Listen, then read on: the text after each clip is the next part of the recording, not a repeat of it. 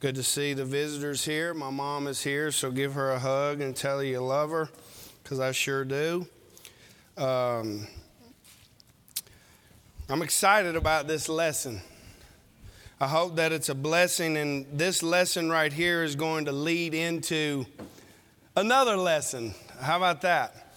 Actually, there's actually three parts to this lesson, and next week we'll deal with one of the parts, and then the following week we'll deal, Lord willing, with the next part of it. But I kind of want to set it up this morning and then get into it. And we've been building on it all through as we've started this Second Thessalonians book, looking at these different things that these brethren were good at. Their faith was growing and their love towards each other was abounding. But one of Paul's primary concerns with this second letter was the problem of the suffering of the Christians. These brethren, by holding on to their faith in the Lord, were being persecuted. And Paul, as he continues his letter, wants to commend them and remind them that what they were doing was not in vain. Let's read verses 4, 5, 6, and 7 this morning. It says, "So that we ourselves boast of you among the churches of God for your patience and faith in all your persecutions and tribulations that you endure, which is manifest evidence of the righteous judgment of God, that you may be counted worthy of the kingdom of God, for which you also suffer. Since it is a righteous thing with God to repay with tribulation those who trouble you, and to give you who are troubled rest with us when the Lord Jesus is revealed from heaven with his mighty angels." And I'm going to keep reading verse 8. "In flaming fire, taking vengeance on those who do not know God and on those who do not obey the gospel of our Lord Jesus Christ." The suffering that they were dealing with so patiently and so faithfully was proof that they were set apart people. But as we all know, suffering is a key attack point that Satan uses to tempt us to give up. Am I right about it? When we are targeted by wicked people because of who we serve, it is only natural for us to want to give up on our faith. In the first century, followers of Jesus were being persecuted and had to face a culture that hated them. I want you to listen to something from 195 AD. Tertullian said this, "What are we to think of the fact that most people so blindly knock their heads against the hatred of the Christian name? So that when they bear favorable testimony to anyone, they mingle with it abuse of the name he bears." Now, this is the example. Someone would say, "Gaius Seuss, he is a good man, only he's a Christian." Think about that. He's a good man, but he's a Christian. What do we get nowadays? "Oh, you're a Christian?" Tertullian in 213 AD said this, "Pagans assemble and they have their own circus where they readily join in the cry, 'Death to the third race.'" You know who the third race was? Christians. And in 210 AD, he said this, "Every crowd in the popular assemblies is still shouting to throw the Christians to the lions." Have you ever been handcuffed? Have you ever been put in a cell and hear chants from outside, "Throw the Christians to the lions"? Following Jesus is something that requires full faith in Him. Amen? See, the reason Paul was bragging about the faith that he saw growing and the love that he saw abounding with these brethren was because he knew something. See, he knew that without those qualities, without the right faith in the right leader, without the right love that was abounding towards the brethren that had that same like-minded faith, they wouldn't be able to withstand the suffering that a Christian would have to face. Now, I want you to hear me this morning. I want you to listen to me this morning. See, they could bear these things with patience. You want to know why? Because they weren't alone. But remember what the Lord said to the disciples in Matthew chapter 24 when He's talking about the destruction of Jerusalem. Listen to what He says in verse 9. He says, "Then they will deliver you up to tribulation, and they will kill you." And I want you to remember this from our Master. He says, "And you will be hated by all nations for My name's sake."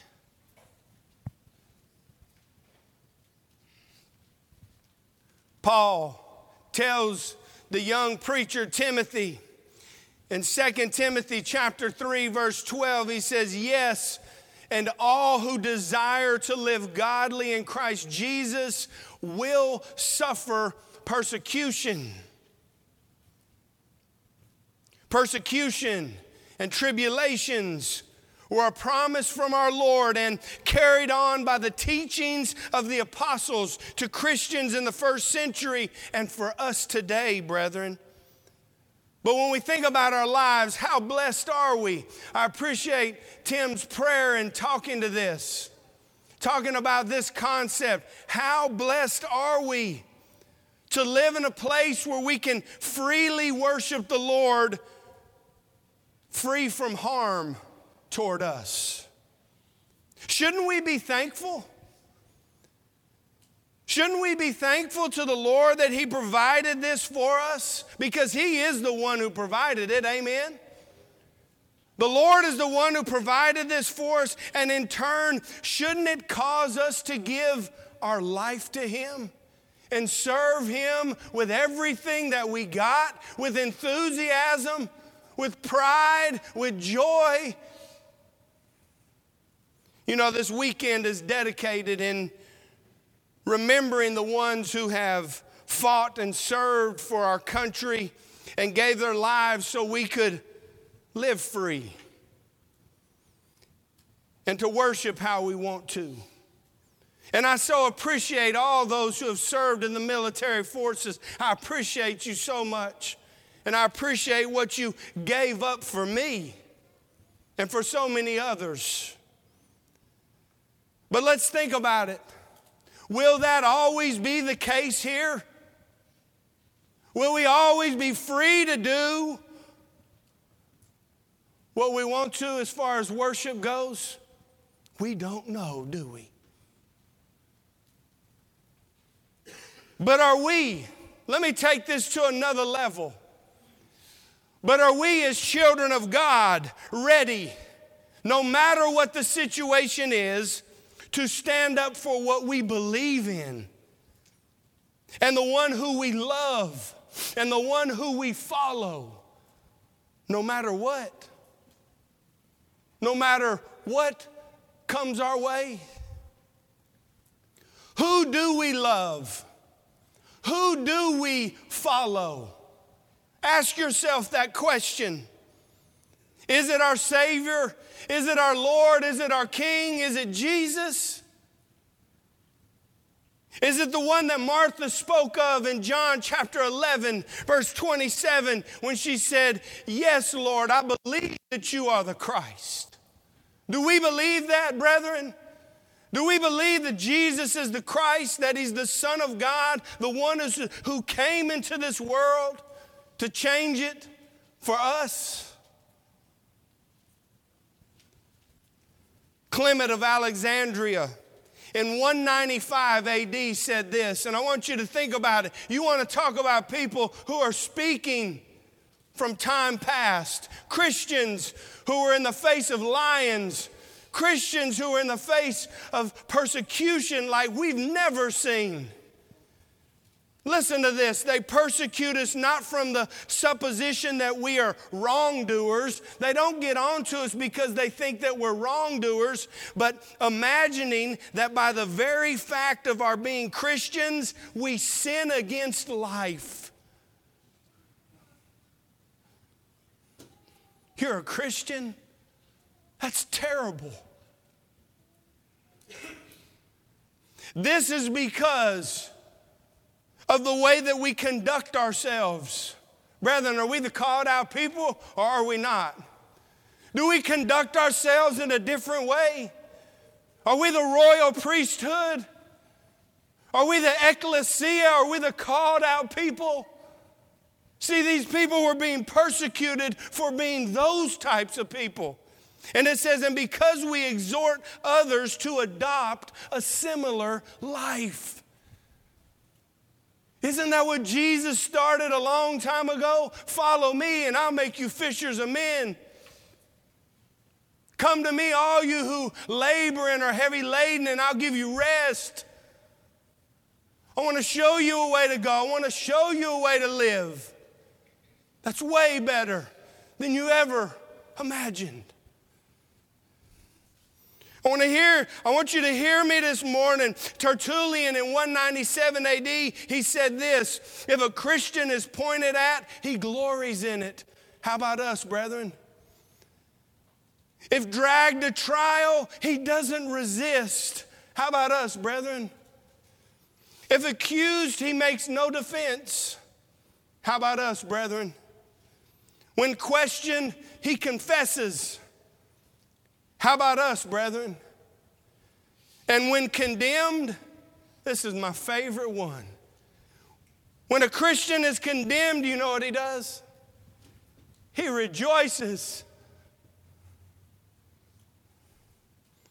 Again, I want to ask, do we have an excuse to not follow the Lord with everything that we got?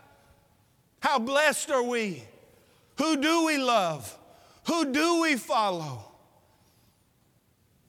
In 195 AD, here's another one. Some indeed think it is a mark of insanity when it is in our power to offer sacrifice at once and go away unharmed. Now think about what he's saying.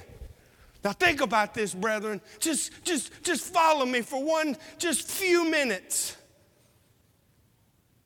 Some people think that we're crazy because we can actually offer up the sacrifice to another God and we can go away unharmed. But then in quotations it says, holding as ever our convictions, we prefer, and I had to look this up and I love it, obstinate persistence.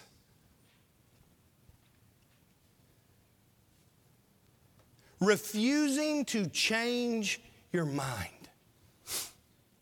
He says, instead of just going and offering this sacrifice and just walking away, I'm persistently refusing to do that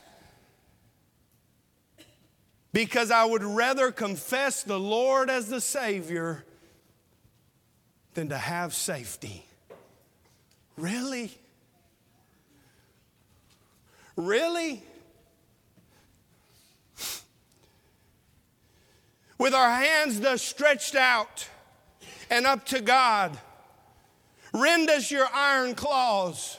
You ever been touched by an iron claw? You remember those traps that people set up out in the wild, man, and things catch a bear or some type of animal?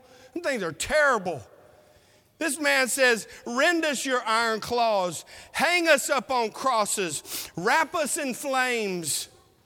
Take our heads from us with the sword. Let loose the wild beast on us.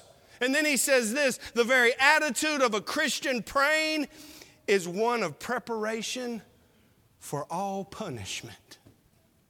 Really? How blessed are we, brethren? Huh? How far should this gospel go to the world? In Acts chapter 8, there was persecution among the church, and you know what it did? It thrived. Iron claws, crosses, fire. It wouldn't stop them. What's stopping us? The mall? What's stopping us? Why would anyone want to endure such hostile times and face such harsh punishments? Why live a life knowing that you may be harmed or killed, just confessing that you're a Christian and admitting that Jesus Christ is the Lord? You ever thought about that? When we think about these times and we think about these situations, the overwhelming evidence, if you just look at it and see it, is this. Either everything that I've just said, all of these things that I've read, what we've read in Second Thessalonians is either all a lie or it's truth. And we as followers of Jesus Christ, if it is true, have some promises coming to us. And if we endure, this is what we will receive. The promises to give us relief. But what are they? The first one is, and we're going to look at it in depth next week, it's the righteous judgment of God.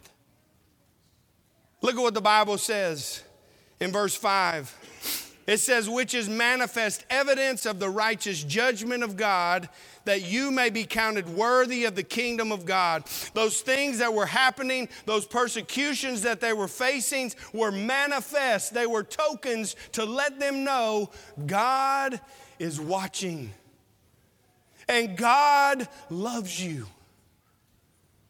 And God is not letting these things go by his face without taking account.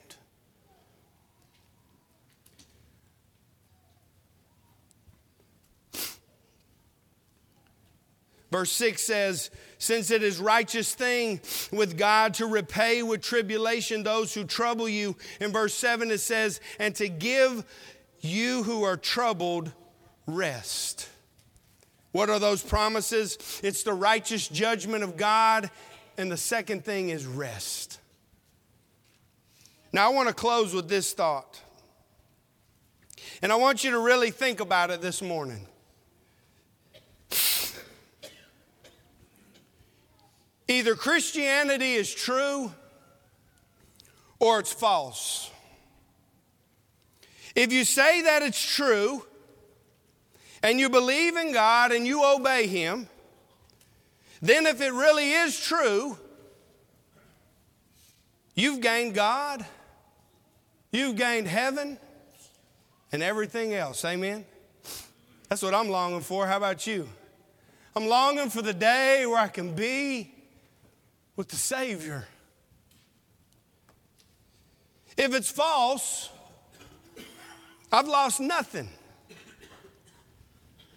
But I've had a good life, marked by peace, and this illusion that ultimately everything makes sense, right? I've lost nothing. Except I've been good to people, I've had a peaceful life, I've done what Jesus has commanded me to do. And if I'm false, if I'm not right, then I really haven't lost anything. But if you say that Christianity is not true and it's false, well, you've lost nothing as well. But if you say that it is false and it turns out to be true, you've lost everything.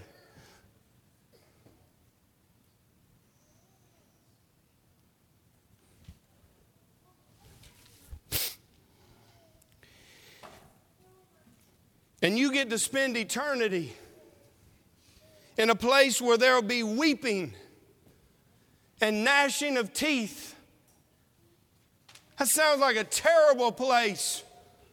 Weeping. Where the fire is never quenched. I remember lighting that fire out behind my house and that thing erupted on me. And it was hot. And it burned my arm. And it hurt. This place, the fire is never quenched. It never lowers in intensity. It stays the same. I don't want you to go there, friend.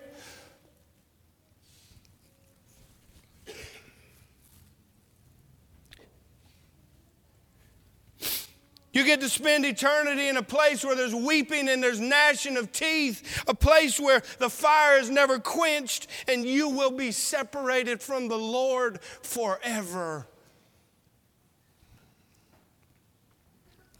Why were these men and why were these women in the early stages of Christianity willing to suffer persecution? Why were they willing to be ridiculed? Why were they willing to be mocked? Why were they willing to be made fun of and even killed? Why is that? You want to know why? Because they knew that following the Lord makes all the difference in the world. Am I right about it? You want me to prove it to you? Here's what Jesus said. My sheep hear my voice, and I know them, and they follow me.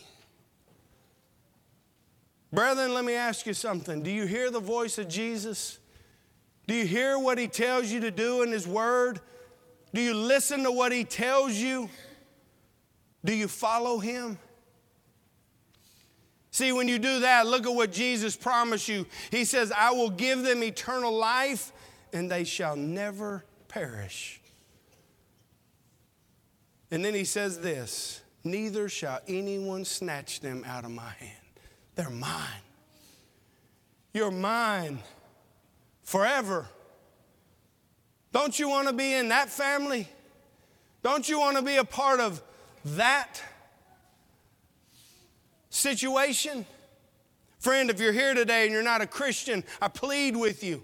I beg you, as Christ were pleading through me, Jesus was on the cross and he was dying. He lived a perfect life and he said, Father, forgive them, for they know not what they do. Why would he say that? There's a great day coming.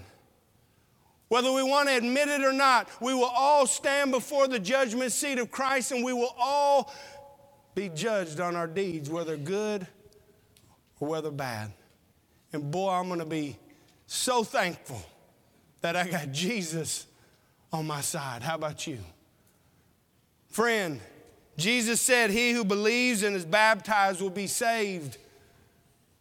Brother or sister, you, if you're here struggling today, please make it right. Repent of your sins. Turn from that way of living and turn towards God. That repentance that leads to salvation. But if you're not here and you're not a Christian, make it right today. Wash your sins away by obeying the gospel, believing who Jesus is, believing that he came to this earth, that he died, and that he rose again. You do it by repenting of your sins, as I just talked about, turning from your way and turning towards God.